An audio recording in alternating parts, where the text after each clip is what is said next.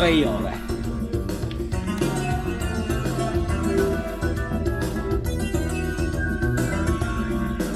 大家好，欢迎收听《一番鬼话》，我是 Mandy。大家好，我是芒果啊、呃这个这回我们开场用的是山根阿姨的这个音乐哦，对，啊、因为山因根为大妈因为这两天我不是正在玩这个雪屋啊，所以就用她的这个音乐开场。嗯，这个这个叫什么？大理石廊下。嗯，哦耶！嗯然后呢，这是第七十七对，期对，啊。我先说啊，我把音乐换了 你看，啊，不是。哎呦，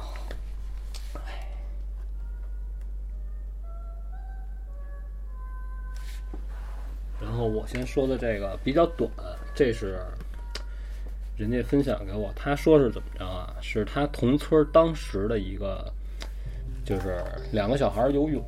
其中有一孩子死了，就是淹死的，但是淹死就是死的非常诡异，然后。幸存下来这个小朋友跟他是一届的，当时他们俩都比较小，淹死的是那个稍大一点儿的孩子。说当时啊，就是他们村儿有一个就相当于水塘还是干嘛使的，反正也他说时的时间也太长，也就记不了太清楚。说当时也是因为是天儿热，然后那个地儿呢本身也不是非常的深，等于大人也不管，孩子经常会下去，因为天儿热就下去玩儿嘛。就是幸存这个孩子，就跟他描述是怎么着呢？只有他们俩是这个稍大一点的孩子呢，去他们家把他给叫出来的。然后这个稍小一点的这个小孩呢，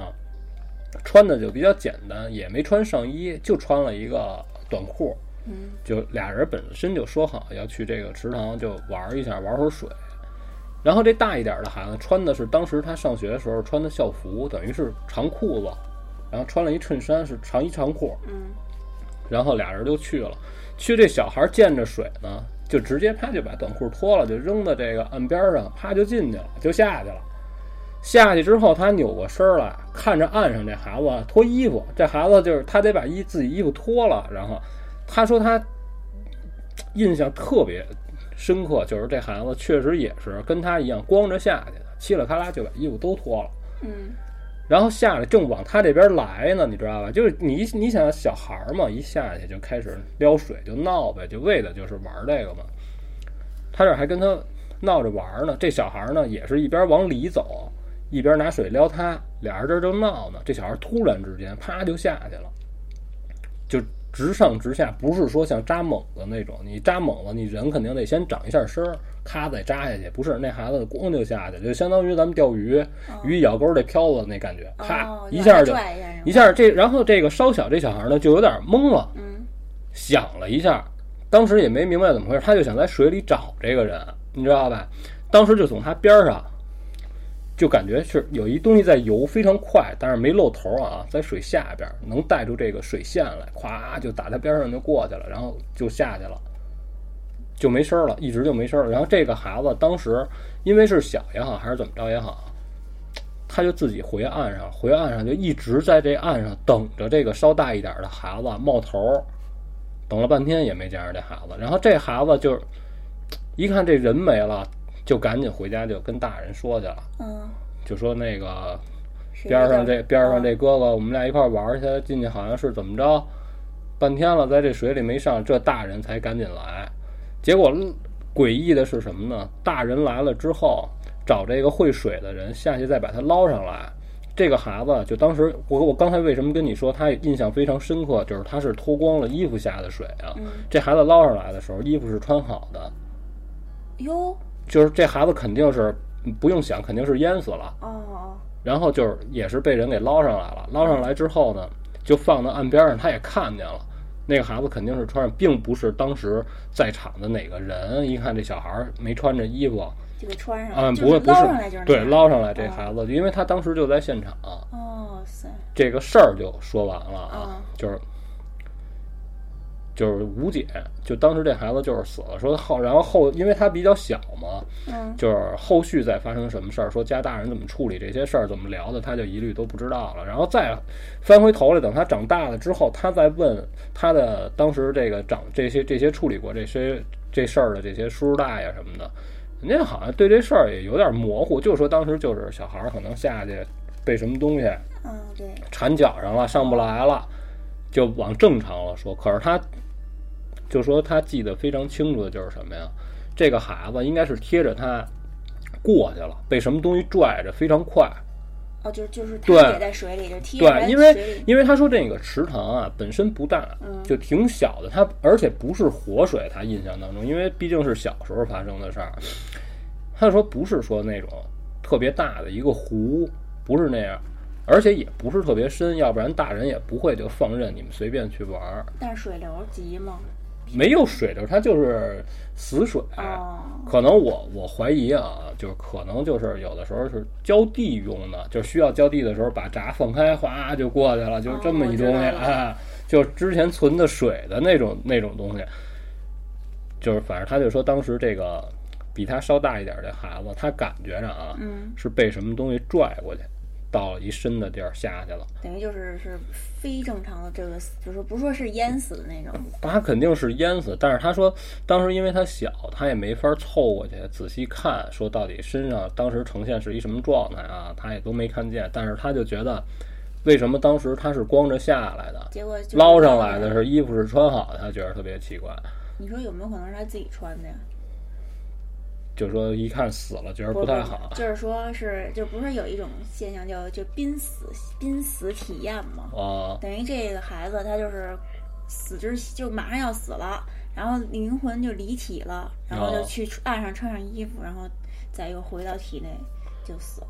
哦，那那就不知道，这就不好说了。但是我这事儿就说这个比较短，但是我就觉得这个也是没法解释。嗯，你也破不了梗。呃，我觉得当时跟他聊这事儿的时候，我说有没有可能就是来救孩子的这些大人给自己穿啊上对他说，他说应该是不会，他说那个因为当时那个小孩儿，你想大人已经都可以撒着你出去随便跑着玩儿去了，应该他这记忆，就是记事儿了已经。对对，他而且就是他捞起来就有衣服，对这哦我觉得非常明显啊。然呃后对，然后这个反正感觉就是挺挺诡异的，对，嗯呃那该我了是吧？啊嗯我也讲一个，就是也是跟那水有关的，就说是一个人，他小学一年级的时候，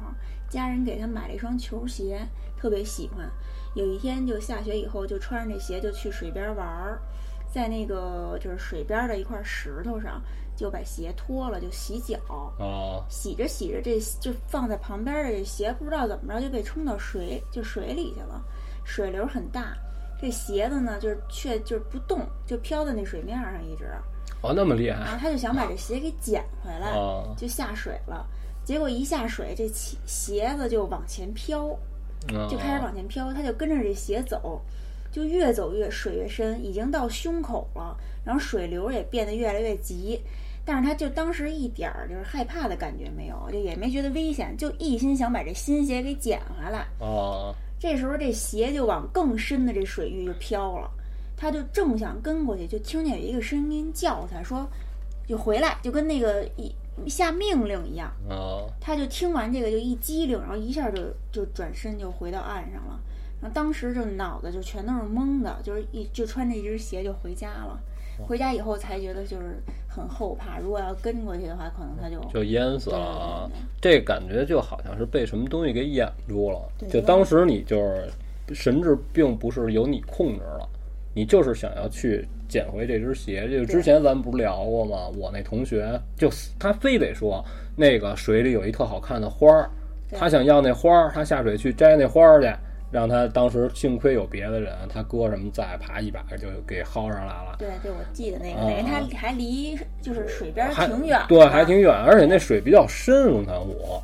啊，又是龙哦潭湖的事啊儿，，他就直接那大哥就要下去了，已经，这两条腿都进去了啊，嗯，得亏有人就是助他，好像经常会发生这这种事儿，好像还挺普遍的，就是说看见水里有一什么东西，就引着你就往水中间去，然后到那儿肯定就淹死了。你然后说会不会就是像人说的是是水底有什么水鬼勾魂儿什么什么索命，就说的那种找什替身的那么种水猴子、啊对是吧对？然后日本管那个东西叫河童对，或者就是说是就是什么呀，找找替身，啊啊，就是你在底下替啊他，他就能投胎了什么的。啊，这个反正是有各种说法。啊嗯，然后，但是找替身这说法，我是看港产恐怖片儿才知道的，以前我可不知道。对就我是又是看了港产的恐怖片儿之后，我才知道有找替身这么回对，事就儿，找替身这个概念，就是从最早那个老的那个港产恐怖片儿是知道的 吗？。是吧？反正我是看那个电电影儿我才知道的。嗯，哦，然后你这就说完了是吧？我跟你说一个，就是咱俩这个还挺诡异的。就对每是回几乎都能撞上啊。哦，就事先并没有对过呀对正常啊！一你样这还行，我操！ 然后我跟你说这个就是，这是发生的一什么事儿啊？就是说，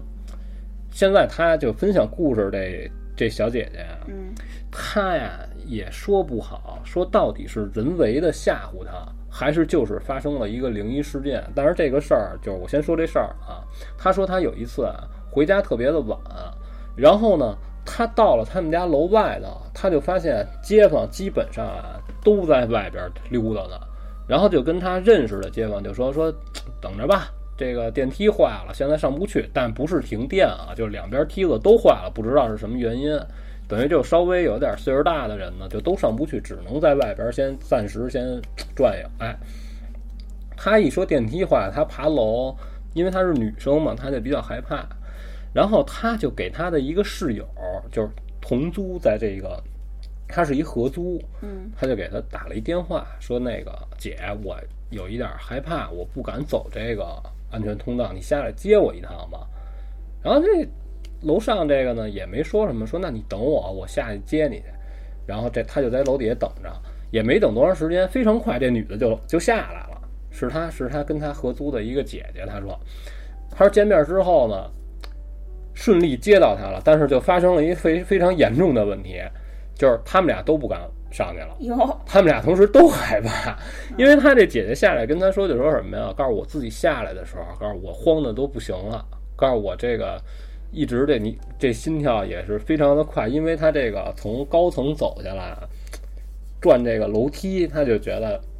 就怎么感心觉里就别 扭啊， 啊就害怕，因为有的地儿它没有灯啊，或者说这灯光比较不太好，比较昏暗啊，等于这也没上去就拉下来一个。 对，还给这叫来，这俩就卡这儿了。说那咱们不行，就跟着看看有没有谁是一起要往上走的， 对，咱们一块儿就那什么呗。可是呢，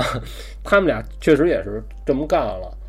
可是跟人家不熟，也不知道人家是哪层。结果到这个三层的时候，人家到了。有，你说你现在这两个人已经都走上来了，都已经爬了三层楼梯了让，他继续走呗。你总不能下来再找新的人吧？嗯对你肯定也不能站在这个比较昏暗的楼道里在这儿等着，对不对？对，那就那就往上走吧。然后他们俩呢，就本来他说一开始啊，还是两个人并排走。嗯，他说往上呢，因为因为有一人陪着嘛，心里就好得多。然后一边走呢，还一边说话，说你今儿怎么这么晚啊？我在单位干嘛干嘛，还聊这种没用的话，还说话，然后就问问。一边走呢，慢慢的呢，这话就说完了，你明白吧？啊就就没得聊了。对，就啊正常的一种就是上班都干嘛，吃什么了，就这日常那对，就种。废话，其实人也不关心，就是没得说，就找找句话没话找话对对对。然后接他的这个姐姐呢，就慢慢就到他身后了，等于这两个人变成纵队了。一他前一后那种。哎，他在前边就上，嗯，但是他一边上呢，一边呢他还看着点儿后边这个人。他们俩哦呢，就同时都是干了干了一什么事儿，比如说赶上这层呢，光线不太好，或者这个声控灯坏了呢，就把手机在手里拿着，你随便一点亮屏幕，就稍微有点儿借点儿亮儿，啊能上楼就行。他正往前头走呢，然后他就回一边上呢，一边就回头呢，那意思就是我稍微给你带点儿亮儿呢，你别再摔着，是这意思，他是好心。嗯，等他再回身看后边这个，他这姐就离他已经很远，就是两个人已经隔了差不多整个一条楼梯了。哦，就那一段儿那楼梯。对，然后他后边这个，他所谓这个接他这姐姐呢，突然就干了一什么事儿啊？就拿着手机在这儿放录音，什么录录音说的就是什么呀？姐，你能不能下来接我一下？我有点害怕，我不就敢刚才上。电话的录对，音是刚才电话的录音。我操，然后他说你干嘛放这个干嘛？告诉你干嘛还录音啊？咱俩打电话，嗯这女的也不理他，就也不往上走，就在最底下这儿站着。你说这个感觉就卡了呗？对啊呀、你你说你是 你只能往上走啊？这个你要是害怕的话，下边这个通路就是被封死的呀。啊，然后他说，当时他还得至少啊，他感觉着啊，还得再往上爬个四五层才能到他所在的这个楼层。他说一下就吓着了，他就往上跑，但是后边这个人也追，就那姐姐，对他能听见，哦哦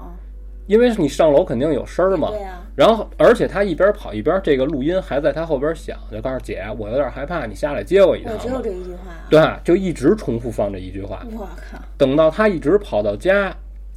他就再进门，然后进屋关上门这一瞬间，他想起来了，他也住在这儿，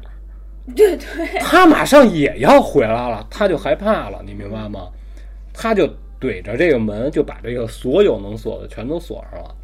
等于把当那然姐，姐当时锁外当时了他说，当时我什么都没想，我就是单纯的害怕，我绝对不能让外头这东西追上我。他等于就感觉那个不是他解释的那种感觉，他什么都他这都没考虑哦，他想着就我就必须得把这个东西拦在外边儿，你知道嗯吧？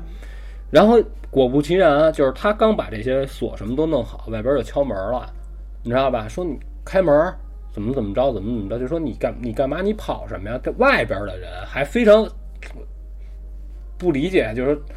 就是有点说不清楚了。然后，但是这个时候呢，就屋里是他，外边是他这姐姐，嗯屋里没有别的人，你知道吧？等于就僵持了。这女的就就愤怒了，就是你给我开门呀，你干嘛？你干嘛把我关外边干嘛呀？嗯咣咣就砸门，就导致边上的影响人，哎，边上的人后来也出来，然后再隔着门劝他半天，告诉有什么事儿你开个门儿，你干嘛呢？怎么怎么回事儿？这那个的，说了半天，最后把门开开了，然后还是还是因为外边有一个大哥就站那儿说你开门没事儿，告诉你你看看，你隔着你这个猫眼儿，你看看你看看我们，我们都在这儿呢，不用害怕。告诉没有什么事儿你跟我说，就是想把就想让他把门打开，最后他就开门了。开门之后呢，他也这会儿呢，这心情稍微也平复一点了，他才从头到尾说这件事儿。然后他这姐姐就特别诧异，告诉说：“咱俩本来是一前一后走着，对不对？就跟他对这件事儿啊，说你突然之间你就往上跑，告诉我第一，我没给你，你给我打电话的时候我没录音，嗯告诉第二，我就是想录音，我也不，我也不可能，我也不能知道你什么时候给我打电话，啊我不可能提前做这个准备。啊对，你知道吧？然后他说，而且我我为什么还要我不会吓唬你？那意思就说了半天，跟他解释半天，然后他就说就是你，这个事儿就查倍儿严了，就是怎么说都不行了。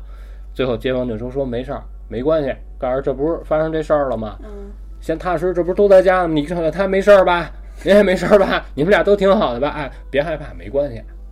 告诉不管是发生什么事儿了，现在人都到家里来了，你甭怕。告诉你们俩，如果要害怕，你们就喊。告诉反正咱们这街了街坊的，哎，我们都过来帮你们忙。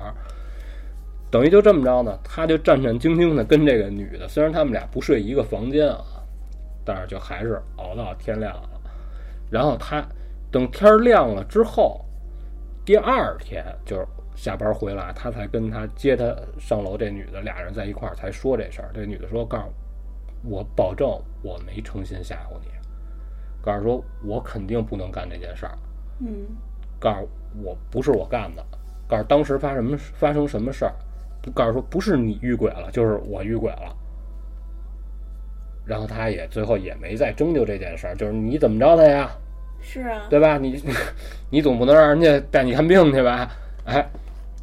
但是他说后来慢慢时间长了以后呢，也就是因为房子老会有变动嘛，就是慢慢也就分开了，但是也有联系，但是就不像以前似的那经么常亲密对对了对，哎嗯，这件事儿就说完了。那倒就是到现在也没有一个特合理的解释。他跟我说完，我说会不会是这女的想跟你开一玩笑？嗯他说，看他当时跟我解释的那个感觉啊，不像是。而且这女的本身自己也害怕，对，他就说，他说如果要是玩笑的话啊，嗯差不多你就得了，是吧？这个玩笑就应该停留在哪儿啊？我一放这个录音，你一害怕，行了，达到目的了，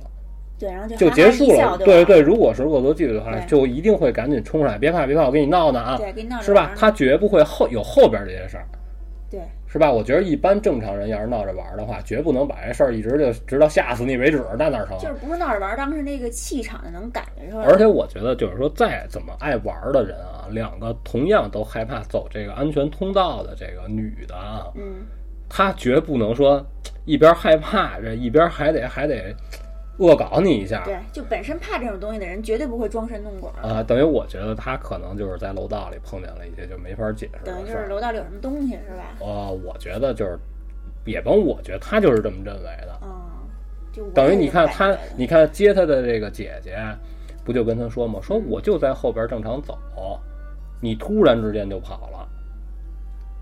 如果这是一灵异事件的话，嗯，等于他们两个人看到的东西都是不一样的，是错开的。哦，就等于中间可能有什么东西就这个接他的这个姐姐只看见他突然之间莫名其妙加快速度，蹭蹭蹭就往上窜了。哦，但是他看到的是什么呀？这个他看到听到的是他这个姐姐拿着电话在放刚才他打电话的录音，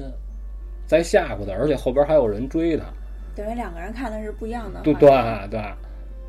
嗯，这件事儿就是很古怪，但是后续也没发生什么可怕的事儿。但是就是解释不了对，你要非让我解释，我觉得这个女的就是诚心的。啊，可是可是这里边我就说，他作为一个合租，他只是合租，他不是说能掌握你生活轨迹的人，对，你明白吧？而且你看啊，那就那他就太厉害了。首先，他得保证停电，不是什么停电，他得保证这个电梯两部都坏，他得先把这两部电梯都弄坏。他还得确定这个弄坏电梯的时候呢，这个女的不在家，嗯，他还得保证这女的就一定是能感觉到自己上楼害怕，才对一定会给自己打电话求助。那他哪设的设计得了这么精细呢？是吧？也这是应该应这应该不会是提前设置好的。而且就是我自己试了一下啊，就是我没事儿我点外卖的时候，啊我想试试看看录音。嗯，如果是突然之间让你录，如如果你不是平时每天都录音的话，啊，这个反正我找了半天，可能是因为我用我电话我不太会用啊。反正反正我觉得这个不太好弄。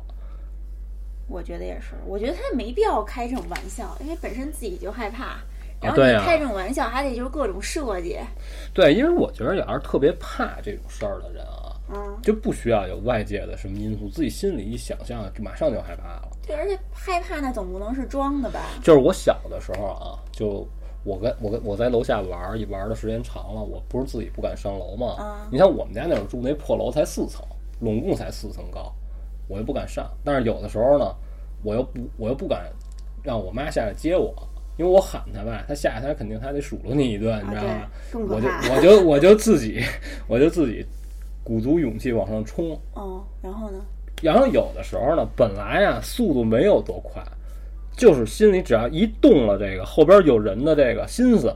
就飞快的，对对对，你这速度就上来对了，对刚对刚我刚也，就真的就是自己幻想，就后边有东西，就对真的就感觉会 有对，东西就是对你一旦这么想对了，你就完了，你就肯定就吓唬你了。对对对所以我觉得这不需要。我是说，就是说，要是真怕这东西的人，他他不会中间干这种事儿，那不把自己吓死了。他要这么干的话，他而且他自己干的这事儿本来也挺可怕的。也是他自己从上面下来，我觉得也挺可怕的呀。我那你说有没有可能是他下来的时候就发生了一些什么事儿，是他自己不知道的？哦，然后他等于一出楼道又变正常了，就一回来又变正常了。嗯，对，就是等于就是，那就不好说了。但是这中间我感觉就是，你要非说是灵异，那肯定中间发生了一些就是咱们理解不了的事儿。如果不是，就是这个接他上去的这个所谓的这个姐姐，就是想诚心吓唬他。那就太累了，就等于给演一大戏。但是对，但是我觉得他设计不了那么好，又对对对这又说不通。而且他啊又就又话又说回来，他图什么许的？他为什么要吓唬他？就是是为了把这人赶走，这不个想跟人这一个块儿住好了解释，就是女人和女人之间这仇恨就是。啊！就是他就是嫉妒，什么事儿嫉妒心起来了。那也不一定，就是这个仇恨可以有各种原因，可能是你认就是为看你不顺眼，对啊，之类的。也有然后我可能这就聊完了啊。嗯，聊完了该我了是吧？我这是一个在天涯上看的一个帖子啊，就是说这个，呃，有一天这网友在公司上班儿，准备乘电梯下楼，然后这门呢一开，电梯里已经有两个女的了，正在聊天儿呢。网友所在的这个办公大楼啊，没有几家公司，时间一长，大家就都认识了，哦不认识呢也都就是脸儿熟，办啊，就对互相打招呼啊啊对然后这俩女的呢，从来没见过，就不像是这个办公楼里的。啊这两个女的是一高一矮，都四十岁左右，一个穿的很时尚，哦就啊她注就是注意到她们，主要原因就是一个是什么呀？一个是就是俩人是生脸儿，啊还有一个原因就是这个打扮时尚的这个女的，就是跟年龄不符，就四十多岁，但是打扮跟就是小姑娘似的，啊就觉得特别打眼。啊然后呢，第二天早上呢，去厂房一进去，他就看到有两个女的在那个厂房里参观产品。走近一看，发现就是昨天在电梯里看见那两个就生脸的那两个女的。啊当时他就想，哎，是不是公楼上就是新搬来什么公司，就是员工来看我们这产品来了？想着就回头就问他们其中一个同事，同事就说说他们是那个就是隔壁就是省就是隔壁的城市，就是就是今天早上坐火车过来到咱们公司来参观的，呃，先刚下的火车，然后我去开车接回来的。然后当时那网友就很震惊，因为昨天他就在电梯里就看到这俩人了，但是他当时没说出来。因而且因为是同事安排的时，就是时间，并且开车接到公司的，啊也不存在说这俩人昨天提前过来这种可能啊。然后这俩女的就看完这厂厂房，就准备去办公楼看这个办公室，在办公室又聊了一会儿产品这方面的这个什么乱七八糟的问题，就准备走了。等于人家这两个人是来实地考察的啊，对，嗯就是一个就是客户什么之类的啊。然后网友跟同事呢就去送这两个人，在电梯里这两个人站的位置和说的话的内容和昨天一模一样，唯一不同的是昨天没有同事，今嗯天哦多了一个他们这同事。就整个过程，他跟同事都没说话，就是一直就在听这两个人，就就跟昨天一样，他听这两个人说话。哦嗯，直播就多了一个同事，然后他就就很奇怪，等这两个人走了以后，他就又问这同事说说这俩人昨天确定就没来过吗？同事就说说很确定，说那个是他安排的这个参观时间，说那个今天早上呢，就火车票也是他买的，今天早上他又去亲自去接的站，说肯定就不会有错儿。然后他就怀疑说自己是不是经历了什么时时空倒置啊？看到了未来啊，对一类的啊事情。然后就有人就说说，就只能就是用这个平行空间来解释。他提到了一个概念，就是生灭，就生是灭，对，你就说是这生生死的生，消灭的灭。然后哦它这两个这个词是佛教里边的一个词，哦就是生灭虽然是两个字，但是却包括 了生住意灭四个字儿。哦所谓生灭，就是说是一个现象的生升起叫做生，当它有在就是有作用的时候，就叫做住。虽然有作用，但同时就是在变异，就叫做异。然后哦，现象就是消灭，就叫做灭，就这四个字。这个好像就是大概齐的一个解释是吧？啊叫生灭，实际上就是说是佛教中解释就是无常的意思。哦就是宇宙中一切现象都都是此生彼生，此灭彼灭，就是这种互存的关系。哦就是一生灭是很短的时间，然后等于就是说一生灭等于就是一个选择嘛，哦就是人做一个选择，就衍生了就是无数的平行空间。哦但是说这个网友可能就是说思维。就是变化导致这个空间的跳跃，就看到了另外的平行空间发生的事儿。哦那一刻就是表示他已经从原有的空间跳到了另一个空间，就是也就是说，就是每一个自己都不一定是自己，哦，就是你每做一个选择，你可能就换了一个自己，就换了一个空间。哦，这个我就觉得人家是用了一个佛佛教的一佛教个对角度解释了一下它发生的这件事儿，是吧？对，这个当然咱们不懂，就不能瞎胡聊了，是吧？对这个这我实在解释不了那你说他那个是怎么回事？就等于是看到了，提前看到这两个人，就是你看，对呀、这不就是一个可以提前看见未来吗？是吧？你要让让我理解呢，就是他可能在这个时间点上，突然之间有了这么一小下儿特异功能，嗯嗯，就可以预见未来了。就呃，是吧？哎嗯，而且而且你看的这东西，它肯定它不是连载，比如说它在什么时候又发生这种事儿，他又看见了即将要发生的一件什么事儿，这个感觉就像是，如果这这个事儿呢，你看啊是这样，如果这件事儿是他做梦当的时候梦到的，那会不会就自己心里会更舒服一点儿？预知梦，哎，这个你就更容啊就易接觉受得。好像合理一点了。对对，可就是我梦见的对，可是呢，你你这醒着的时候呢，你就更难接受这东西。哦。是不是？是不是可以这么这么想？对，就还有人说说，其实他就是自己做的选择。他如果早上不去长房的话，那他就见不着这两个人，哦那等于这件事儿就过去了。哦他等于就是见到两个陌生人在电梯里。哦，这个当然不可怕，但是就有点儿有点儿解释不通啊啊，对就对发生了一个不可能发生的事儿。对因为你看人家这个同事说的也非常清楚，站都是人家接，票也是人家定的，这个肯定不能说躲过这个去订票接站的这个同事提前来这边儿是吧？给你对玩儿一个，这有什 么用啊？这玩儿一个个这不是吃饱撑的吗？各种人 就是戏精，然后他又演一个。这不是戏精了，这个好家伙，这个对那这也太厉害了，这就是就无时无刻不在演，就所遇见这种就解释不了事儿，就是演。啊，就是那要是这么玩儿的话，那这有点吃饱乐撑着这啊。行，你这就说完了是啊是吧？啊，就是你说这个，我本来想这这不这不算一故事啊，就是分享一下啊，就是我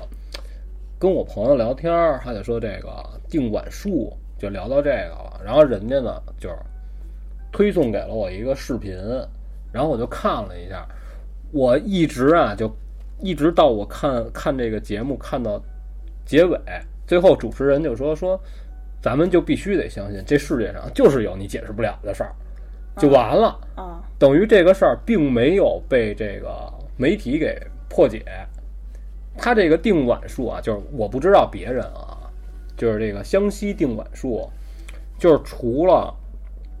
就是这个赶尸，然后这个还是就是等于相当于媒体上就承认这个就是科学解释不了。对，就承认这个法术存在。为什么？就是因为他这他这个节目里，记者就全程跟拍，就是咱们就先说他这是怎么回事儿啊？就是因为他就认为啊，就是说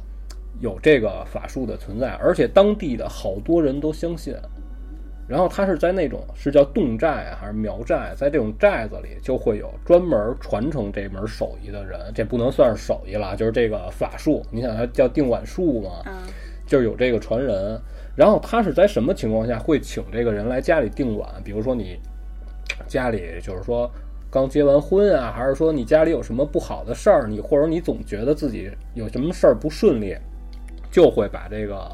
会定碗术的这个先生请到家里来，请到家里来之后让他定碗。如果一旦这个碗成功定住了的话，你的霉运就会 OK 就都没有了。如果定不住，哦就还需要别的方式，就不知道咱们就光说光说这定碗的事儿啊。行，然后他这定碗，首先就是哪儿特别让人信服啊？就是碗你挑，啊、不追求这个碗人家自己不带，就是没有什么样式的。就是从你们家随便你。当时这个节目里，记者就是打开人家这个要定碗这家人的这个橱柜，嗯随随便便找了一个瓷碗，而且还挺大的。等于试碗就行，是吧？，对，而且呢，就是准备要进行这个定碗这个仪式的这些所有的东西，都是由本家自己去买，人家这个师傅自己不带着，哦，等于他要求着买这个七色纸，就是各种颜色的纸，然后呢，他再剪成符，用十三张还是用多啊？用三十六张，就是三十六天罡嘛，代表。啊嗯，然后呢钉在一起，各种颜色，然后上怎么写完全也不知道，然后就是特别特别猛，就是他先把这符钉在，因为当地那个侗寨里边都是那种木质的墙壁，它不是石头墙，不是砂石结构，就是大木头板子，然后还。就是先把这符贴在你认为你想定的地儿，人家不是说这啊，我就只能在这儿定啊，不，你随便指，你看哪儿顺眼，你愿意在跟哪儿定你定去，你指指我给你定，嗯，啊、而且他这定，我最开始听这定管术，我认为是什么呀？在没有任何这个胶水啊或者什么不借助任何工具的情况下，啪扣在这个墙上，我是这么想的，你明白吧？谁知道人这节目里是怎么着？是拿这碗的边缘就放到这符上，啪就给放这儿，等于这碗在这个没有任何支撑的这面墙上是平着待着的。对，就碗边儿也不是说陷进墙里，就对对对不是贴在那上面。不是，你听着呀，啊，然后呢，他第一次要定碗的时候，先拿了一张，就是说这个三十六张这个材质符的这个以外的一张符，哈，先念，念完了也是跟咱们日常理解的一样，先烧，烧完吧，拿拿这 个放这碗里，嗯你知道，烧一纸灰儿，然后咔往里倒水，倒完水，他得带着这一碗水定墙上。你明白哦里吗？边还有东西呢。对他不泼，哦他不泼，你知道吧？他就拿直接拿这往墙上凿。我靠，这你想，这是幕墙啊，你先指定一地儿，你说我就往往这儿定啊。好，说好了，把这符贴上，这是三十六张纸。嗯然后呢，这这可是一大瓷碗， 然后里边放满了水，这是这个烧过符的这符水，就捧着这碗上那儿挤去啊，这那个的，怎么能定得住呢？然后，然后当时这个定定碗就是说也是记者挑的碗，也是记记者自己找的地儿。而且在他定之前贴这个符之前，他反复确认了这个木质的墙壁绝对是没有任何可做手脚的可能。哎，第一次果不其然失败了，哦，还有失败的。哎，失败了。然后当时这个定碗师傅就说什么呀？你甭甭着急，你等会儿。然后呢，就拿了一点符呢，又跑到院儿里点着了这么一堆火，然后呢，就离着这个这一堆火呢，差不多有个一两米，蹲在那儿就看这堆火，就观察，就从各个角度看这火，看了大概其有十分钟，然后就跟他们家人说，我告诉啊，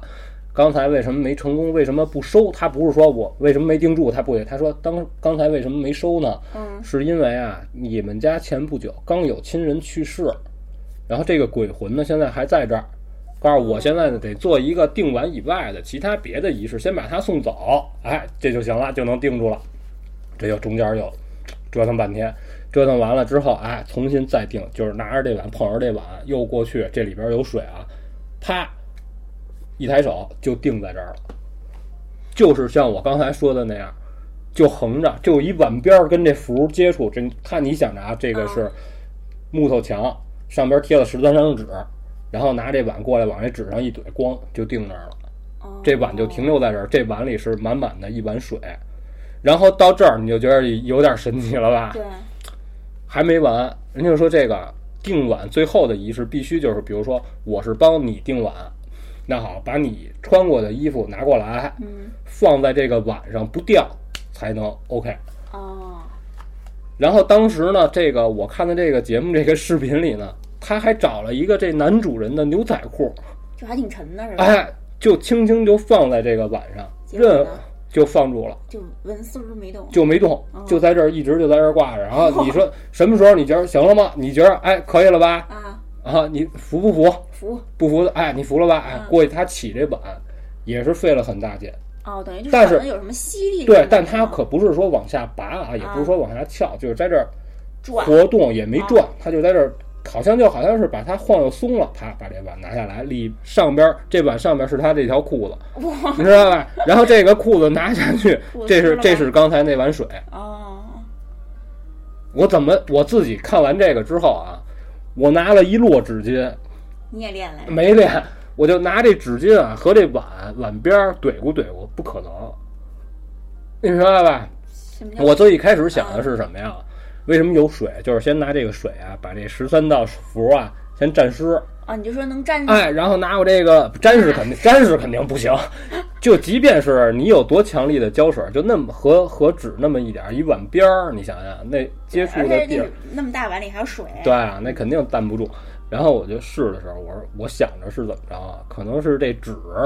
怎么着有点儿，是吧？有点儿就能把这碗给夹住，或者怎么着？ 怎么不是有点儿扯扯淡，有点儿想岔岔明了。 对，然后是就不可能，等于这事儿无解，等于等于说白了，人这节目最后拍完之后，嗯，记者所有事儿都试验完了之后，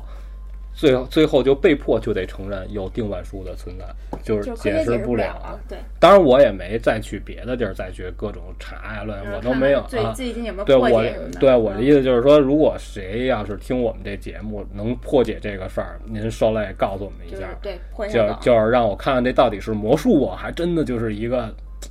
对是吧？对啊，就是传统那种就骗人的而且艺术而且他这个有讲究，他就说什么呀？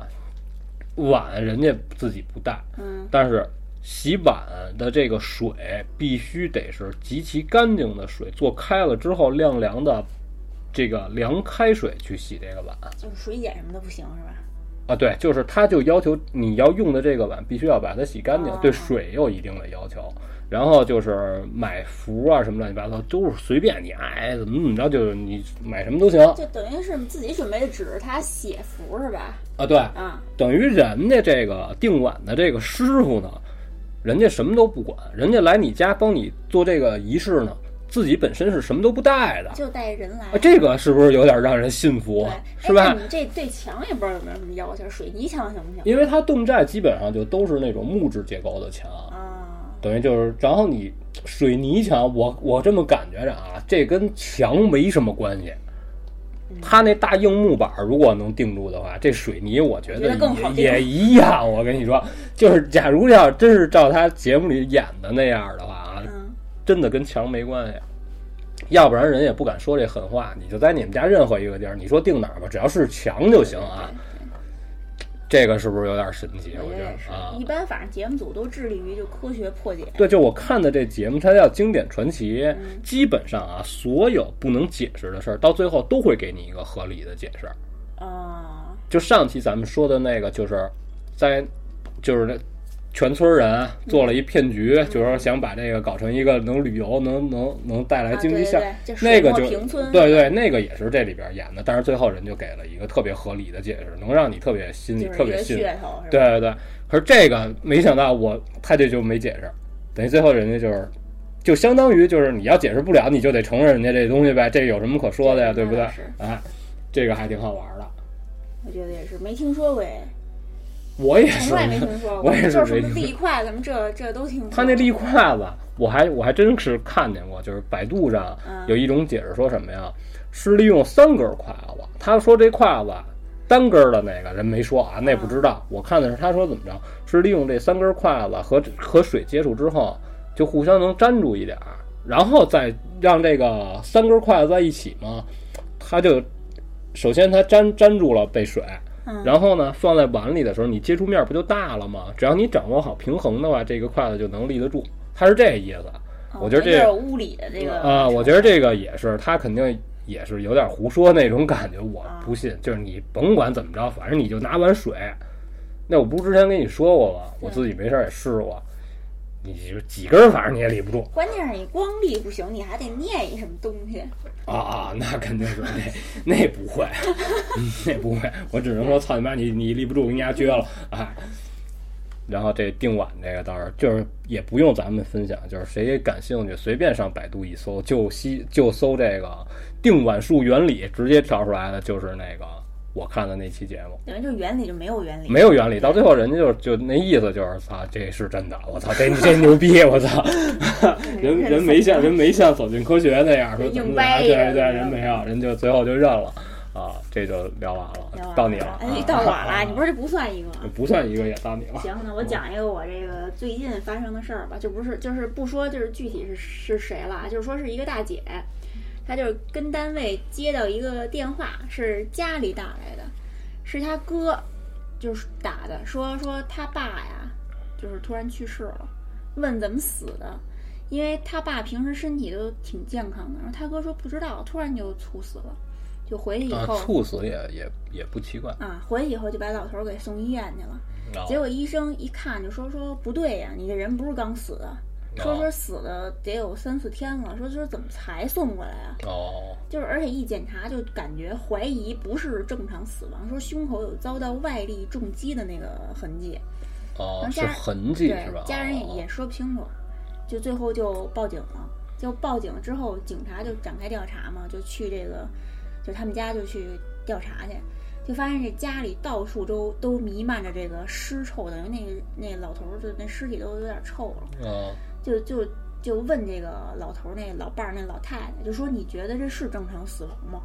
老太太一开始就挺理直气壮，就啊说等于是啊，等于我啊插楼啊，等于这个人死之后啊，嗯，家里还是有其他别的人在这就儿。跟跟老老头儿跟老太太一块儿生活呀，对。哦，这老太太就说是是正常死亡，这警察就说就突然就变得特别严厉，就加重语气，就说是正常死亡吗？好好说啊，这么多天说屋里都已 经臭成这样了，说你们才发现啊？啊，然后这么一问，这老太太就开始就有点含糊，就就是说话也没有逻辑了什么嗯的啊，吞吞吐吐的，就很明显感觉就是咱们一听就觉得这老太太知道点什么，啊然后但是就说转述这件事儿的这个人就说呀，说这个最终这因为家里人不追究，以及这个老太太年龄太大了，还是怎么着的，这件事儿最后就不了了之了，就警察也没继续调查，就前两天就已经给火化了。啊嗯，然后据说就是找的是一个比较小的那么一个火葬场，就不是什么八宝山那种啊。啊然后那个地方还还需要亲人自己去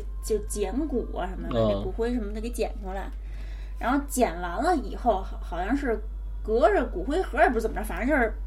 哎他们家那二哥把手给烫了，哦嗯，到现在还没好，啊，嗯。然后之后就这件事儿就暂时告一段落。就是烫手这个细节你说出来，就是因为就是说好像是在标记这个干过什么不好就事儿好的像人。这里边有什么事儿似哦的，对。但是具体，但是你看啊，，咱们咱们咱们聊聊这这事儿啊。首先，这个老太太啊，我觉得她有可能是因为岁数的原因，嗯，或者本来她就是隆鼻子，是吧？对这个味儿呢不是特别敏感。那老头儿好几天不就说不不出来了，怎么着的？那也不知也没那反应或者她在这里这整个这个事儿里呢，她有所隐瞒。就我就觉得这老太太肯定嗯是知道什么，啊，可是呢，你看啊，他，你能不能把这个最后捡骨灰时候把手烫了这件这个细节和这个胸前受到外力打击这个联系在一起？就是他儿子干的。就是你这只手打的我，嗯我就是这么死的。哦，那你你你总你总不能说他中的是空中派的七伤拳吧？我操！不是关键是就是说这这件事儿就是能这么就是不了了之吗？呃，我觉得应该不会，因为你看啊，报警呢是医院方面报警的，对吧？对，你报警完了之后，如果没有结果的话啊，我觉得你任何私人你来，在警方没给你最终结论之前，你是不能私自处理这东西的。呃，不是不是东西啊，你是你不能私自就是遗遗对体啊、嗯对吧？就等于说白了，肯定只要医院报警了，你这个死亡不正常，那就不是医院医生能涉足的事儿了，他肯定得出法医，法医最后一定会有一个验尸报告，他得必须得说清楚这个人到底是怎么死的。如果法医验出来这个非正常死亡，比如说胸前有被击打的这个痕迹，如果能确定致死的原因就是这个，那就是一查到底啊，一排查那肯定就露馅儿了，是不是？你要你要是顺着我这思路去说的话，那肯定他这事儿就不是这么简单。按你的意思说，但是哦据，但是我觉得啊，嗯也有可能就是什么呀，就是警方一看这人反正已经就死了，哎，可能就是他之前说这前面被打的这个怎么怎么着啊，嗯可能并不是一个致死的原因，哦，你明白吧？我是往这个严重了说，没准儿没准儿这儿有一个伤，但是它不足以要人命，哎，对，但是那有一点还是说不通，就是为什么三四天才发现，就人都臭了，就是才才送来。哦哦，这个就不这就没法解释了。对，就是而且就是感觉、就是，反正就是感觉这里边有故事。对，就感而且感觉这个大姐就是是什么都不知道，就感觉是他们家唯一一个就被蒙蔽的人就是这大姐，就等哦于他妈跟他哥什么的就感觉串通好了哦，的一件事儿，就是把老头儿给害了。我感觉应该是吧？哦，一家人会干这些事儿吗？ 这个，那这个，那这也太太厉害嗯为了。财呗，或者怎么着的？哦，那这就不好说，因为这个事儿本身也不是很完整啊，这对非得把这因为来龙这就是去脉呀、啊包括他们之前发生过什么事儿啊，都得弄起弄到一起聊，这个事儿才能行对，啊。但是你说你要问我说这个事儿，警方会不会就这么不处理？我觉得这个有点够呛。但是，但是，假如说这老太太岁数足够大的话啊，嗯如果她真的是犯罪嫌疑人的话啊，其实这事儿也非常难办。就等于也你是你可以审她，啊，你是可以把她带走调查。如果你审出来， 你怎么处理这老太太呀？其实也不太好处理。可是关键是就说就说是他们家人杀的，那你我觉得是不是也得找证据什么的，你才能抓人啊？哦，对，但是就是他如果真的是非正常死亡，肯定直接就立案侦查了，这个没有什么可说的，哦，你明白吧？但是为什么后来没处理？我觉得就是在医院的这个医生给他做这个尸体检验的时候，就已经确定了他的死因，那他的死因恐怕就是在他死亡证明上写的应该是一个挺正常的，比如说猝猝死、啊哦，心肌梗死。脑血栓、爆血管这个那个，哎，都是有可能发生的这个死因。那警方有可能还才会觉得哦啊，哎是这样。等于就是说，这这个医生啊，可能觉出这老头儿就是感觉这死因有点不正常，因为嗯为什为什么那么长时间才送过来？还有一个嗯就是这确实是有外伤，哎，但是这个致命伤呢又不是那外伤，对，哎，等所以于可这能样呢也就不了了了之了。再加上家人家人也不想嗯继续追究，嗯然后就是什么老太太年龄又大啊，了，我这个是完全自己往尽量往合理了对说我想啊，但是应如该果是你这要样问我的话，我觉得如果他不正常的话，是必须要查的。我觉得警方没有那么糊涂车子，就让能让你给蒙混过去，那哪儿可能、啊？对，关键而且这老太太也糊里糊涂也没说清楚啊，她怎么就能让她给她放过去呢？嗯，而且要真的是害人的话啊，要是杀人害命的话啊，这里边肯定还得有别的帮凶，这不是一个人，这不是一个老太太能办得到的事儿，是吧？啊，这这个就聊完了。啊嗯，感觉这是一刑事案件，照你这么说，是不是？这是觉得这应该这是一个这是一个悬案家人谋财害命，啊！然后现在感觉这啪要一烧就算完事儿了，而且他这里边说的有一点让我就是我不知道，我不能说人家说的这是假的啊，嗯嗯，就是现在好像都是负责是这个烧人的这个工作人员给帮你帮对你对捡，对人家给你捡出来是什么样儿就什么样儿但是我听说就是说是就八宝山那种是啊人家帮你捡，啊完了就是有的小的那种地儿好像就是你可以自己捡捡去，啊！对。这我不知道啊，这我不敢胡说，到底是不是可以对对亲自去我啊？也对没经历过我也对对听啊说，对，这就这就说完了啊。然后这可以开放结局，大家就对对，啊反是吧正这是一真事 儿，就不要再编了。对，啊。然后我给你说后边那个这个事儿呢，就是说是一个幼儿园老师发生的事儿。嗯他呢也是不愿意说是什么幼儿园加自己名字，但是他这事儿呢，从一开始啊，就是就是是从做梦开始。然后呢，他说呀，当时呢，他每天看孩子啊就是挺累的。然后他当时是三个老师管一个大班儿，这大班儿一共呢有二十来个孩子，嗯告诉就是每天啊就是非常非常的累，但是你又得有教学内容，就是唱歌跳舞的，组织孩子做游戏呀、什么乱七八糟，给孩子弄加餐什么的，反正反正很累。所以他每天回到家之后呢，也就没有什么太多的业余自己玩儿的时间，基本上就是洗洗就睡了。然后呢，他们当时他做这个梦之前，就是想要组织这些大班的小朋友啊，自己开放式的去画画，画完画呢，就用来大家比赛，然后发个小奖品，就诸如此类的，就组织这种活动，就带着小朋友玩儿嘛。其实其实就是哄孩子玩儿嘛。嗯哎，当时呢就有好多小朋友呢，就自己老师引导着你，比如说你可以画个花儿啊什么乱七八糟，哎，老师给你一个大概齐的意见，然后你自己开发你的自己这个想象力，自己瞎他妈画，画完了之后收上来，然后大家再评。哎，当时他就已经把这个小朋友这些画儿都收上来了，收上来之后，只不过还没和别的老师一起去弄这个东西，你明白吧？哎，那天回来他就做梦，他就梦见什么呀？头一天他就梦见有一个小朋友，也是在他幼儿园里，他梦见的还就是他上班的这个幼儿园，所有场景都非常熟。这个小朋友过来，他非常不熟这个小朋友，他不知道是哪个班的，他就是正常在这他每天工作的地儿呢，他在这儿坐着，过来一小朋友告诉说：“姐姐，姐姐，给我梳头吧。”嗯，啊，好，他就给这小朋友梳头，告诉你要梳什么样，我要梳小辫子，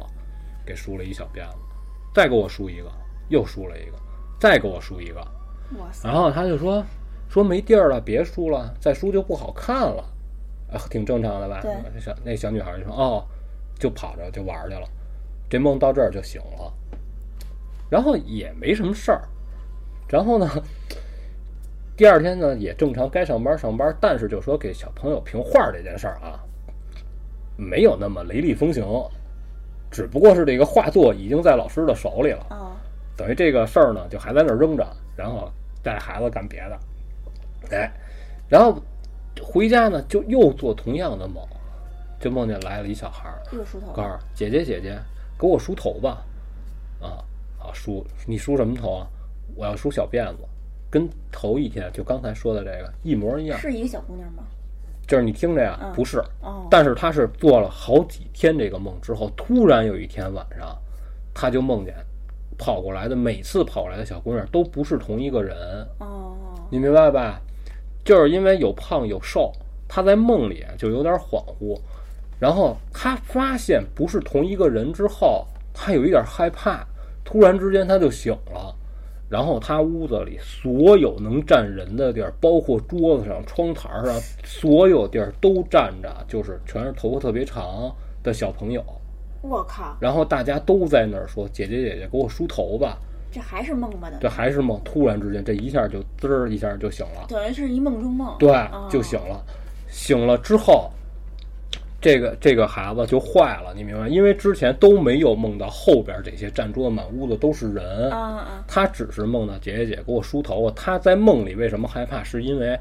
他发现每次来的都不是同一个孩子，哦，他是因为这个害怕，所以他醒了。醒了之后，他当然这还是梦里啊。然后他就跟他，你想能带小小朋友的人，这个幼教啊岁数普遍都不大，他就跟他同事聊这件事儿。他说：“我做这梦太可怕了，怎么怎么着，这个那 给我吓死我了。”这那真他妈生动。啊，是吧？就到这儿就，你看都挺正常吧？对，可怕的是什么呀？就是小朋友这个画儿，所有的这个小朋友的画儿啊，啊，小朋友太小了，都是老师代写的名字，明白吗？哦，我知道。其知道中多出来一张没有名字的画儿，而且就是他梦里的这种场景，就是小，就是老师给小朋友幼儿园不是不是梳头，哦哦是幼儿园里有好多小朋友，好像手拉手在那玩儿，当然是一个平面儿了啊，就是都是小朋友，但是有一种什么感觉，就是已经画好了，嗯，然后突然之间又不喜欢了，拿了一个黑笔，各种在脸上涂，哦，涂的全都是大黑疙瘩，整个这一这张画儿没有名字，他马上就想起他自己做的这个梦，然后他就死活就是想往回对这个人数啊，嗯，他隐隐的有一个感觉，就是说什么呀？这个画儿上的这几个小朋友，就是他梦里每一个过来让他给梳头的那个人数，哦，是就能每天梦一个，每天梦一个。对，而且这张画儿找不到是谁画的，因为你看老师收这个画儿的时候，肯定过去，哎，这是你的，好，我给你写上你的名字，这是你的，嗯，这是曼迪小朋友画的啊，一条一条臭带鱼啊，给你写上的，是吧？啊，但是你怎么能多出一张画儿来？这个就不太不太可能。而且我告诉你啊，就是如果是老师想要跟你开这个玩笑，因为他跟别的人聊过这件事儿了嘛，事后有的老师想要吓唬他，他说也第一也不可能，因为老师都比较忙，因为你轰着好几十孩子，这本身就非常非常可怕他妈赶羊似啊的。啊！对， 嗯，然后呢，他说这个再有一个就是他认为就是老师模仿不了，是你成年人没法模仿小朋友的手法，对，你明就白是吧？你再怎么，你画啊不出那哎你种稚嫩的对感觉。对对，哎。嗯然后这个事儿就无解，但是他现在依然还在这个幼儿园工作，等于就多出来一张没主的画，然后他就是和他这个梦又能迎合得上，但是他死活就想不起来到底是有几个小朋友来找他梳过头，是是不是真的能和画上的这几个小朋友能合得上？哎，但那那画上的小朋友都梳着头呢吗？啊，不是，他没跟你说话，哦都是大黑，就看不见啊对，都是竖着，咔咔就都给哇啊、塞，好瘆人，好可怕！然后这个事儿就聊完了。等于就我说嗯觉得啊，就是说梦里的这些情景能不能和这张画儿联系得上，这个先不说。嗯，就我觉，如果分分开说的话，他只不过做了一个挺可怕的梦，对，哎，这是一件事儿，这然后个呢就比较正常嗯啊。然后全班二十几个人突然多出一张画儿来，这个有可能是一不正常的。不正常的就是你要往正常的说呢，会不会是别的班的？哎，就不知道什么原因，哎，就混在你们班了。但是他说不会，他说因为每个班的画儿就放在每个班里，就不会往外拿。对他没有，他不像学校每个老师都有自己的办公室，他没有那个。哦，你明白吧？他对所有乱七八糟的东西都是收在这个小啊，朋对友对对，好啊像，幼儿园老有有对的幼儿园老师啊，没有办公室，对办公室就是那间教室。对，啊，所以他说不太可能。嗯，哦等于这，但是这件事儿，就说他觉得就是还挺可怕的。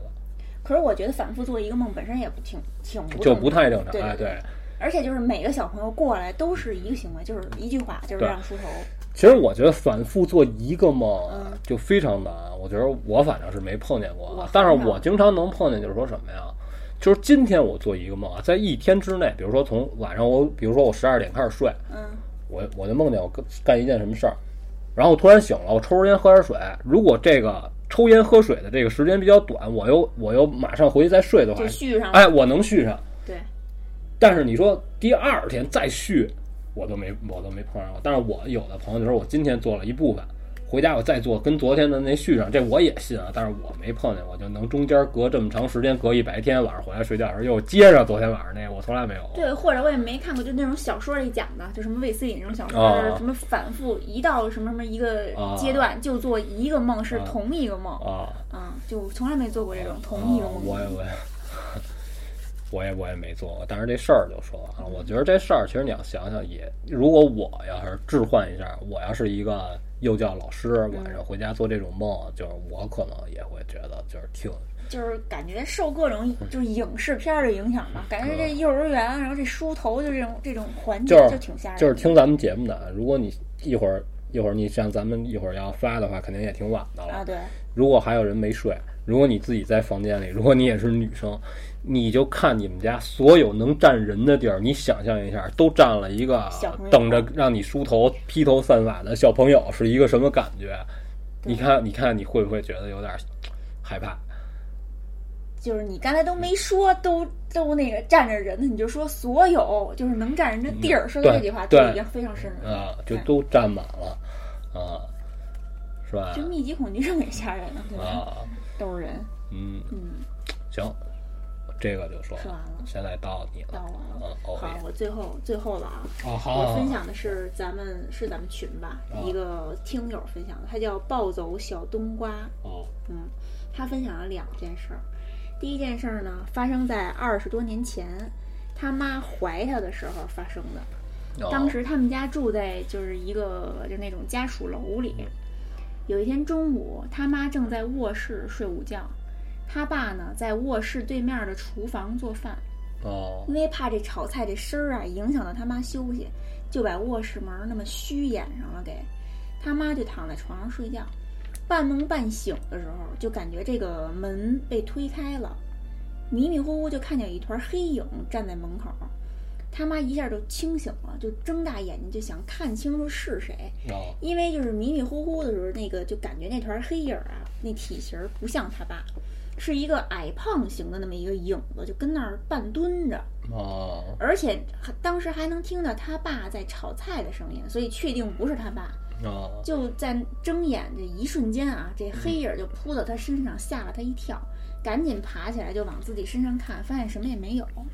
这时候他爸突然就从厨房冲出来，就朝他妈喊：“怎么了？怎么了？”就语气很着急似的。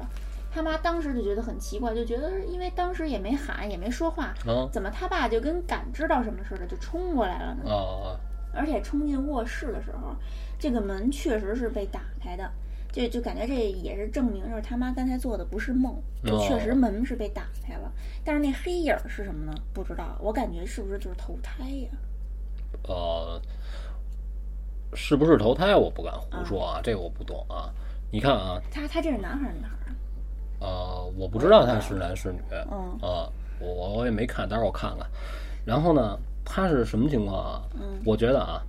首先他爸在厨房炒菜，他可能为了怕吵到他妈呢，他把他妈睡觉这屋的门呢稍微带上点儿。对，然后他炒菜的时候，我我这么想着啊，他可能没说啊，嗯，他既然是炒菜，为了防止油烟进屋里呢你，觉得开窗户窗啊不户不门儿不啊他厨房门应该也是关着的。哦，你明白我这意思了明吧？白明白，他这炒菜呢，你想呲儿擦的有翻就是颠炒什么的，是吧？啊，他有有没有可能就是他听岔鸣了？可能外边有一什么声音，但是因为你厨房非常吵哦，就你觉得他爸是幻听，啊对吧？啊，然后他妈呢，看那黑影儿怎么解释？呃，那就解释不了，就是那那就是梦。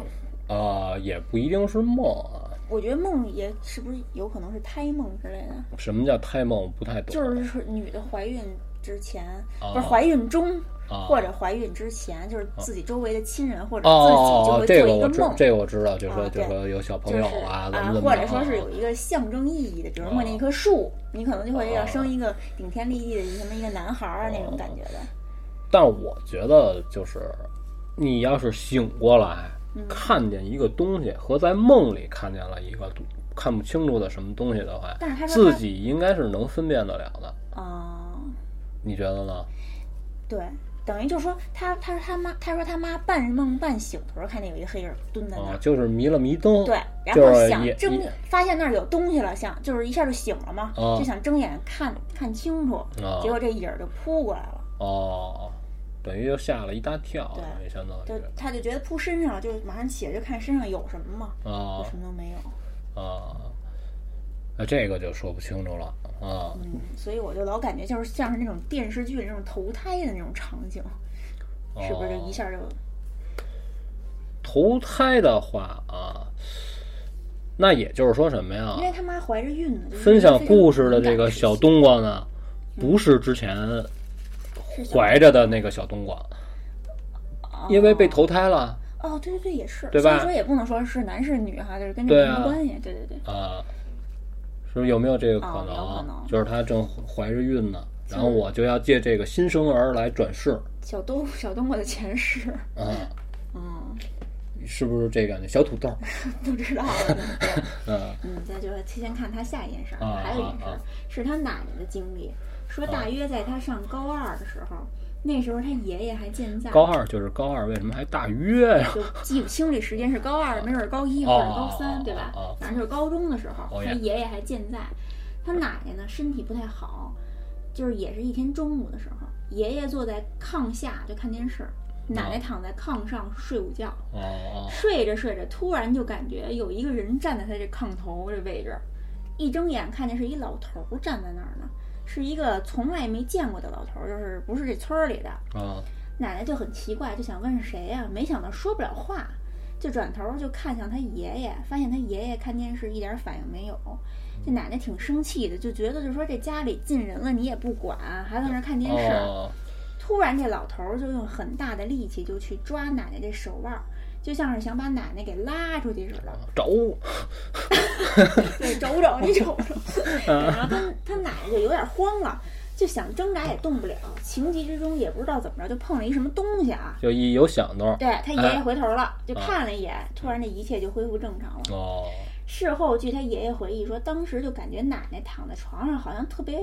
较劲儿似的那种，就在那儿用着劲，哦但自始至终也不知道有一老头儿站在自己背后。哦就特别奇怪的是，那次以后，这个奶奶的身体突然就不那么弱了，就渐渐的就康复起来了。哦奶奶就是，她就她自己猜啊，说奶奶可能因为身体弱，就碰见什么不干净的东西，就想要带奶奶走。哦，但是奶奶可能是意志力比较强，就没带走，哦身体就好了，就像是躲过一劫似的。啊，这个说法我还是头一次听说啊。咱们一般啊嗯，都是怎么聊这件事儿，就是因为发生了这种事儿，本来身体就不太好，一下就加重了。咱们每次听到的都是这种故事，是吧？就是因为发生了一些不好的事儿，所以病情加重了。过没多长时间，哎，这人就没了。他这个能不能说发生灵异事件，啪就把病给惊走了？那你说不是还有一叫什么大难不死那个什么必有后福那个吗？我觉得这个都属于是怎么说呀？你生病能缓上来，啊，这个可能算是大难。可是他奶奶病病歪歪的，没准那一时刻可啊其实是他就是只是身身体不好呢，啊你怎么能算是大难呢？那那不算呀。你比如咱们总会有一天身体都会不好，是吧？你生老病死头疼脑热的，对生老病死，你不能算在大难里边儿，对不对？哎，除非你说你得一个特别奇怪急症，是怎么着？哎，这还行。但是我觉得一般大难是什么？血光之灾，嗯，是吧？好么大烟儿走大街上，啪飞过一酒瓶子给你啐这儿，这个哦、对，哎，但是不管怎么说，反正就是他这事儿不就说完说完了了啊对？可是你看他爷爷啊，为什么非得有响动才能惊醒过来？那我觉得有可能啊，嗯当时他爷爷肯定也是被什么东西给掩住了，就这就好像有点像定身术似的，但这跟定碗没什么关系啊， 就都啪连上了这几就个就啪一下就给定这儿了，嗯，对，绝不能是因为后边发生了什么事儿，就是因为是鬼魂儿，所以他完全就感知不到，这个都是悄悄的进行，这个这不会。对那肯定他爷爷也受到了一个什么奇怪的东西的影响，所以才没反应过来，才所以才没。但是就是他说不是说了，他能感知到这个奶奶在床上的时候较着劲呢什么的啊，我觉得这个有可能是因为他也觉得他，因为他在他身后睡觉嘛，比如说他会有一些迹象，比如说他就是咬啊牙，哦，对是吧？对怎么着？哎，之类的，这就不这就不知道了。对他也没细哦说，嗯，啊，突然进来一老头儿， 这确实不太好，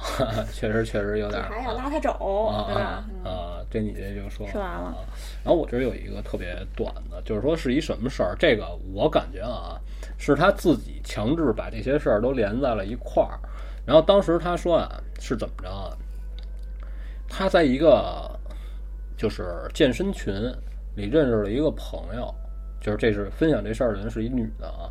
然后呢，认识这人呢也是女的，嗯然后俩人呢，就是聊天儿呢，聊的时间也比较长。他说至少就是说也得聊了一两个月，但是从来也没见过面儿。但而且平时呢，互相大家对就是彼此这个朋友圈儿也都是开放的。然后加跟他在一起加好友这个这个女的呢，就是生活也非常正常，就是每天也有小孩儿，就是要么就是带着孩子玩儿呢，嗯啊，要不然就是给大家晒这个健身的成果啊，怎么着就晒身材什么的。他觉得这人也没什么的，平时聊天也比较正常，然后大家就聊的都比较好。然后后来就是过了一段时间，觉得人没什么问题嘛，也见过一两次面儿，就是说喝杯水，女的之间啊瞎聊聊天儿，交流一下健身的这个经验啊啊，然后俩人就聊来聊去呢，就慢慢就就算是一个就是有共同爱好的朋友，但是你也说不到有多好，对于对方有多了解，也聊不到那儿。然后呢，有一次呢，他们俩呢就是说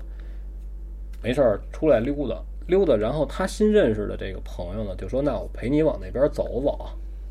然后正好我们家也住这边儿，就别说他们家住哪儿了啊，就是说，然后这个新认识的这个人呢，就跟分享故事这人说说，以前我们家也住这块儿，告诉没准咱俩还挺近的。然后马上就走到他们家这楼了，你知道吧？然后他就说说我们家就住这小区，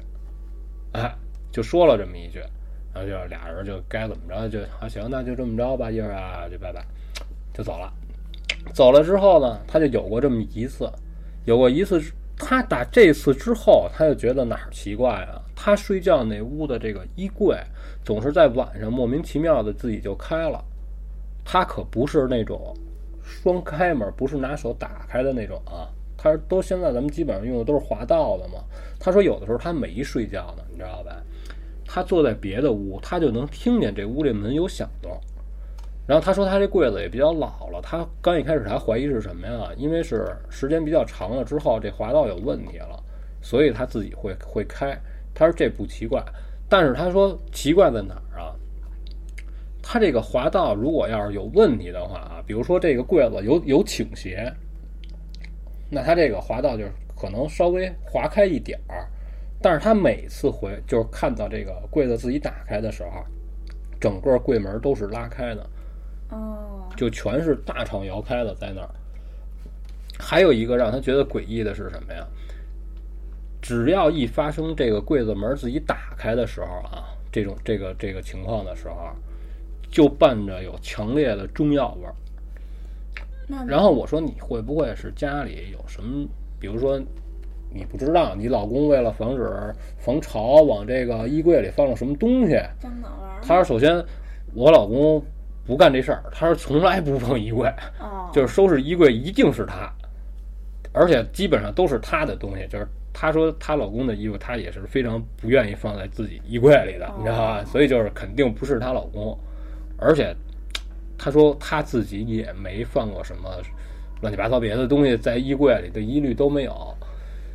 然后我说那这个事儿哪儿可怕？你能告诉我吗？他说最后一次就是他跟这女的有一天啊，也不是算什么最后一次，就是突然有一天跟这女的聊天儿，就又聊到说，哎，以前咱们都住的挺近的，就又又聊到这天儿了。这女的告诉说，我好像看你回家的那楼，告诉我以前住的也是那楼。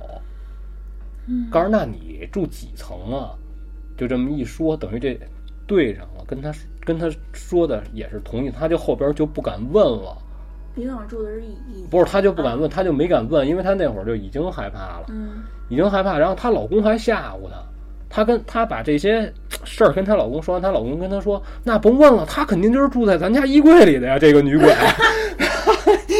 然后就给这女的气坏了，你知道吧嗯？她就她就说：“你他妈的，我这是跟你说我发生什么事儿了？对对对你丫啊没事儿，他们这儿传梗吓唬我，那哪儿成啊？”就是非常严厉的批评了她老公。啊，她老公说：“那行吧，那你害怕，那我那我不管了。”后来慢慢，她老公也觉得时间一长了，她老公也觉得就是说，哎，这个衣衣柜门为什么老打开？一打开它就有特别重的这种药味儿，就相当于就是你一进药店的那哦我种知道浓、那种浓度，就是特别特别冲。她说绝对不是说我想象之后，好像我脑子里边的一什么东西让我感觉上有这样，告诉真的不是。就不会是那种，而且就是来她家里的人，包括她的父母来这边看她什么乱七八糟的，就也都稳定。对，都能感觉到。他说说你一进来，告诉你你吃中药呢，就这就这感那觉。为什么不那把衣柜就清一下？然后后来后边就是比较奇怪，就是和他一起健身这女的，嗯，在他跟他聊过最后一次那天儿之后，这个人就莫名其妙就不在他的好友里了。他在想找这个人就找不着了。那等于他然后可是他搜这个女的的这个微信号，因为她微信号说比较简单，就比较好记，就搜她微信号，你是能搜到这个人的。嗯，搜到这个人加他也不通过，那哦，那等于这女的是把他给删了是吗？，对，应该是。可是可是就是，他怎么能控制？就是说在你的好友里消失了呢？这个不可能。我可你可以把我删我了，好像现在能双删哎。那我就不知道，那可能是我不知道啊。啊，这是不知道是可能这不是最近的事儿啊啊这新功能好像能听说是是能双删是吧嗯？他反正然后然后他就觉得就是就幸亏当时没问说你到底住在几楼几号几层，他只是确定了就是和他住在同一个楼，可能在同一层，但是后边他就没敢问。我觉得他这就是有点强制把这些事儿都连在一起，因为我感觉这些事儿互相之间没有什么关联。啊可是这里边可怕的就是她老公说的这个，哦，就对，如果有什么可怕的事，就是她可能她老公无意当中是想吓唬她，跟她闹着玩儿，反而哎，我操，那是够吓人的。这个是不是有点诡异？对，那她说她说她老公啊，就拿这个满不在乎，就啊但是她说完之后，她就说。我都不怎么敢在那屋睡觉，就是撑死中午在那儿躺会儿，晚上就不怎么敢去那屋待着了。就确实让她老公给吓着了，就相当是。等于他也没就是说把东西都拿出来看看那里有什么，怎么会老有中药？她都看了，她说就是如果你这个味儿太重是来自衣服上的话，嗯告诉说，那肯定是你应该出，比如说你穿上衣服出去，人家你身上也得对有这对味对儿吧，？但是没有只要他离开卧室，就没事儿。他这衣服上这这应该是有药味儿的吧对？他问他周围别的朋友说：“你觉得我身上有这个中药味儿吗？”或者他自己穿穿好衣服上楼下自己去闻。闻就没有。我去，那那那太奇怪了。然后，然后等于我说我说，等于她老公就没把这故事讲完，是吧？嗯对如果咱们要是续着她老公这茬儿聊呢，那为什么有这么大中药味儿呢？那肯定这女的是死在他们家屋里了，那跟中药有什么关系啊？就是吃药是最后不治了，哦哦，对不就是对？就是在她因为一直生在吃前，中药，对，是肯定是一个为时间特别长。嗯，可是为什么这衣柜会自己打开？这我实在解释不了。啊一个一个推拉门的衣柜啊，如果它在不借助外力的情况下自己滑开了，而且还是一直滑到顶到头了，这个不正常。除非这个柜子当时在弄的时候，它有高低差才有可能，这个滑道才能滑得过去。对对对，如果假如它还都不能说是变形啊，我说你一旦变形，这滑道反而倒受阻了，对，对吧？哎，你稍微有一点不对，这个，所以这个事儿其实还是挺诡异的。那你就等于说是他家衣柜里什么东西幻化成人了，跟他一块儿去健身。不是，我是我是怎么想的呀？是，一直他他们家就是她和她老公，还有这个，这人还有衣柜里的这衣个柜里，他们是住在一起的。哦，那那为什么这女的后来就消失了呢？你说这怎么就被他发现了。哦，就我就不如出果来如了对，如果如果你不把这件事儿说破，或者说如果你没没发现这件事儿呢，嗯，那我还和你保持这个人轨交流，哎，嗯这还能咱俩当个一朋友起健身，对哎，可是他见过这女的，所以就是我觉得这个是他自己联想的成分比较多，就是或者她老公给她讲的这个故事，确实是捅着她可怕的那个点，她害怕的那就是点无意了。中开了一玩笑，对结果害对怕，但是我觉得这应该和人那女的没有任何关系，而且刚才不是说了吗？嗯就是基于大家有共同爱好认识的一个对朋友，然后人不管是什么原因，人没告诉你，然后就把你删了进去，不在人家好友里，这也没有什么可奇怪的，是吧？毕竟大家这关系也就说白了也也就那就那样。对你说那那那女的消失以后，她有没有说那衣柜还有没啊有中药味儿？那他没说嗯，那他没说，回头回头回头我问问对对对啊，你你说这有没有演的成分？演啊。就是她老公就是合谋一个什么？不会，不会，不会，不会。你生活当中啊，不会老是有这么这么喜欢戏剧的人。 对好家伙，是吧？这应该不会。然后我最还有最后一个啊，嗯这就这就聊完了。这个我觉得，我我我看了至少也得十遍，我才看明白这件事。他说的非常乱。哦，是吗？对啊对对，好好听听。他说是干嘛呀？他说啊，他自己呢是有一个独立住房，是买的二手房，然后住的之前呢也是因为和这家呢，可能他的家长和这家人呢有一点朋友关系，嗯，然后就是大家关系都不错，然后就哎，就这么着一倒手呢，就是本来是给这个小女孩买了，是为了干嘛呀？说将来你要结婚什么的，就就相当于是给你制的产业。哎，她是一顶层，是一个小高板儿，她自己住在这儿，然后一梯三户，中间一户，顶头一户，就跟她门对门儿。嗯嗯，你知道吧？哎，就这么就这么一个格局。对面呢，他说呢，住的是一个一家三口呢，带一个小男孩和一个小女孩，什么这这就是一家四口，一家四口，我说错了啊，我这说哦说真诡说异真诡习异惯了。啊然后中间这块儿呢，是一个孤老头子，嗯，啊，就这么一情况，就是说他和这个他边上这两个街坊呢，也有这个呃往来，也有接触，因为你抬头不见低头对见就啊，是你开见门着见着见打招呼哎，他就说呢，人家对面那边呢，除了带孩子，日常也上班什么乱七八糟的，见面的机会就比较少，聊天的机会就比较少，反而是中间这个老头儿呢，嗯，俩人没事儿见面打个招呼，哎，大爷您出去啊，就是就这么就这么一关系，哎，反正互相谁都知道谁是怎么回事儿。然后有一天就是赶上星期天，他就在家，他平时呢，他说如果平时上班呢，我就挺早就走了，他就是赶上那天我休息，休息呢。我就上午睡觉嘛，中午的时候我出去随便买了点吃的，买点正常自己要用的乱七八糟东西。等再回来的时候，就发现他们家中间这门这个老头儿就倒在这个门外这块儿了。哟，等于当时他就过去就想要唤醒这个倒地的这个大爷，这老头儿摇了摇，有进气儿，但是就有点微弱，就感觉这人已经晕厥了。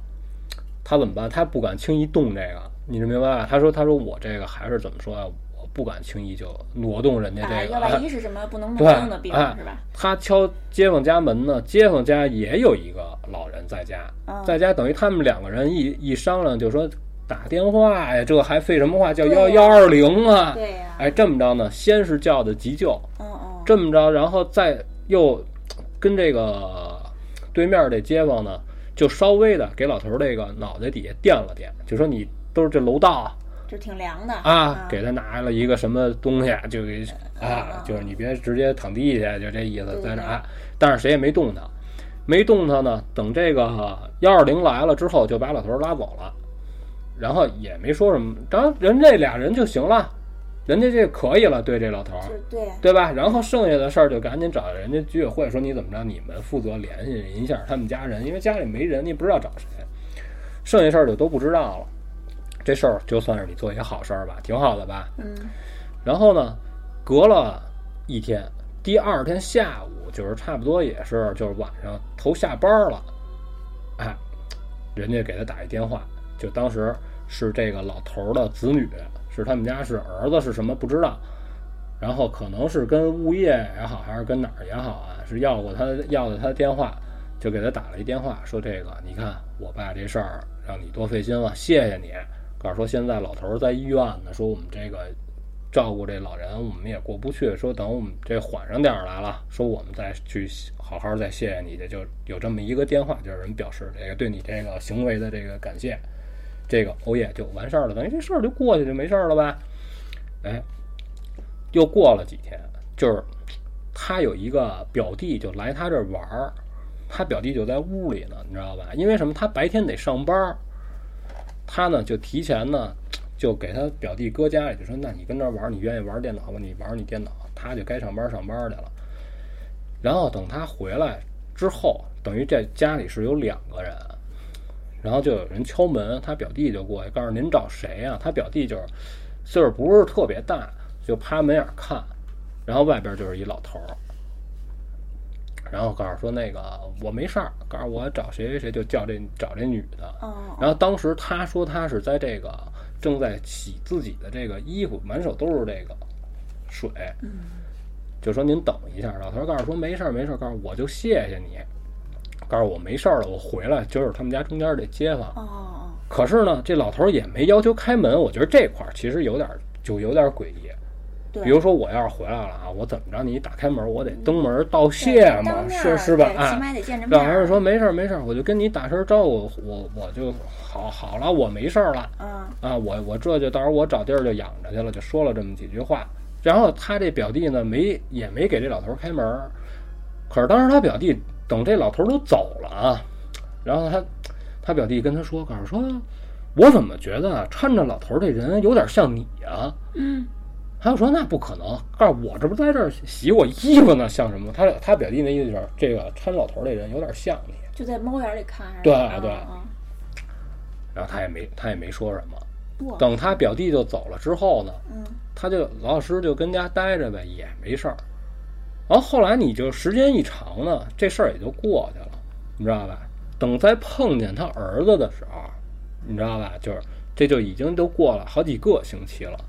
就说当时他儿子才跟他说啊、哦，当时是您帮我们打的这个急救车，告诉那是谢谢您。当时跟他说这话的时候，他儿子就跟他说说我们家老头儿就是到医院就没了，哟，这时间就不对了，你发现哪儿不对了吧？嗯，这老头儿根本就没回来过，哎呦我靠！而且你再结合他弟说他表弟说的这个，说为什么我看着人像你啊，就是因为他救的他，你不觉得这个有点可怕吗？对呀、啊，那这女的没什么事儿吧？没，她没事儿是没事嗯儿，但是她就觉得这个事儿吓了她一大跳。我也觉得是。啊，等于老头儿头，就是等于等于相当于老头儿的灵魂回来还谢了她一下。可是就是是这个倒是说是有有这个再论的，啊、听过一下，但是就是为什么穿着那人是他？对他他表弟就说说我怎么觉得那人特别像你？嗯，因为后来他这个事儿。跟他这个老头的这子女对上茬儿之后，发现有诡异的地方之后呢，他又和他表弟求证过，他表弟说一说，他就感觉他表弟并没有感觉错，因为他表弟说的就是他日常穿衣，这就是什么？就是他日常工作时候穿的工作服，他是统一服装，哦、而且他们是亲戚，能就是感觉出来，就是嗯对，啊你说这是你姐，你咱你能啊？这事儿就说完了，我今天所有的事儿就都聊完了。我靠，最后一个还挺诡异的啊，就是不太好解释。就但好在就是他他也没什么事儿，对，就没什么事儿，但是就是吓了一大跳。对对对，行，终于说完了。对，谢谢大家，谢谢，谢谢那个叫什么小冬瓜啊，对小冬瓜啊，还暴走小冬瓜，挺逗的啊，这名字起的。等我找个歌儿，哎呦。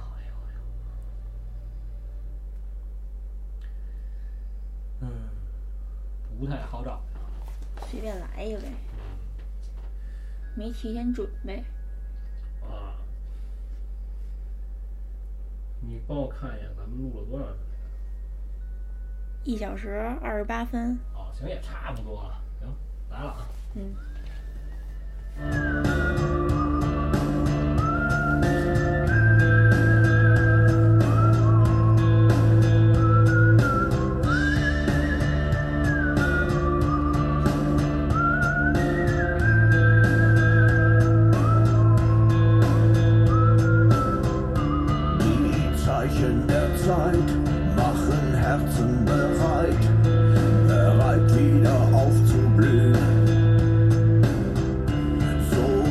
wenn der Durst, Inferno der Lust, Lust auf die Fahrt zu gehen, bis dass die Sonne wieder strahlt. Kein Weg zu weit, zu weit mit dir, kein Meer zu kalt, gemeinsam segeln wir, kein Stern zu hoch, hey fliegen mit dir, bis der Himmel untergeht.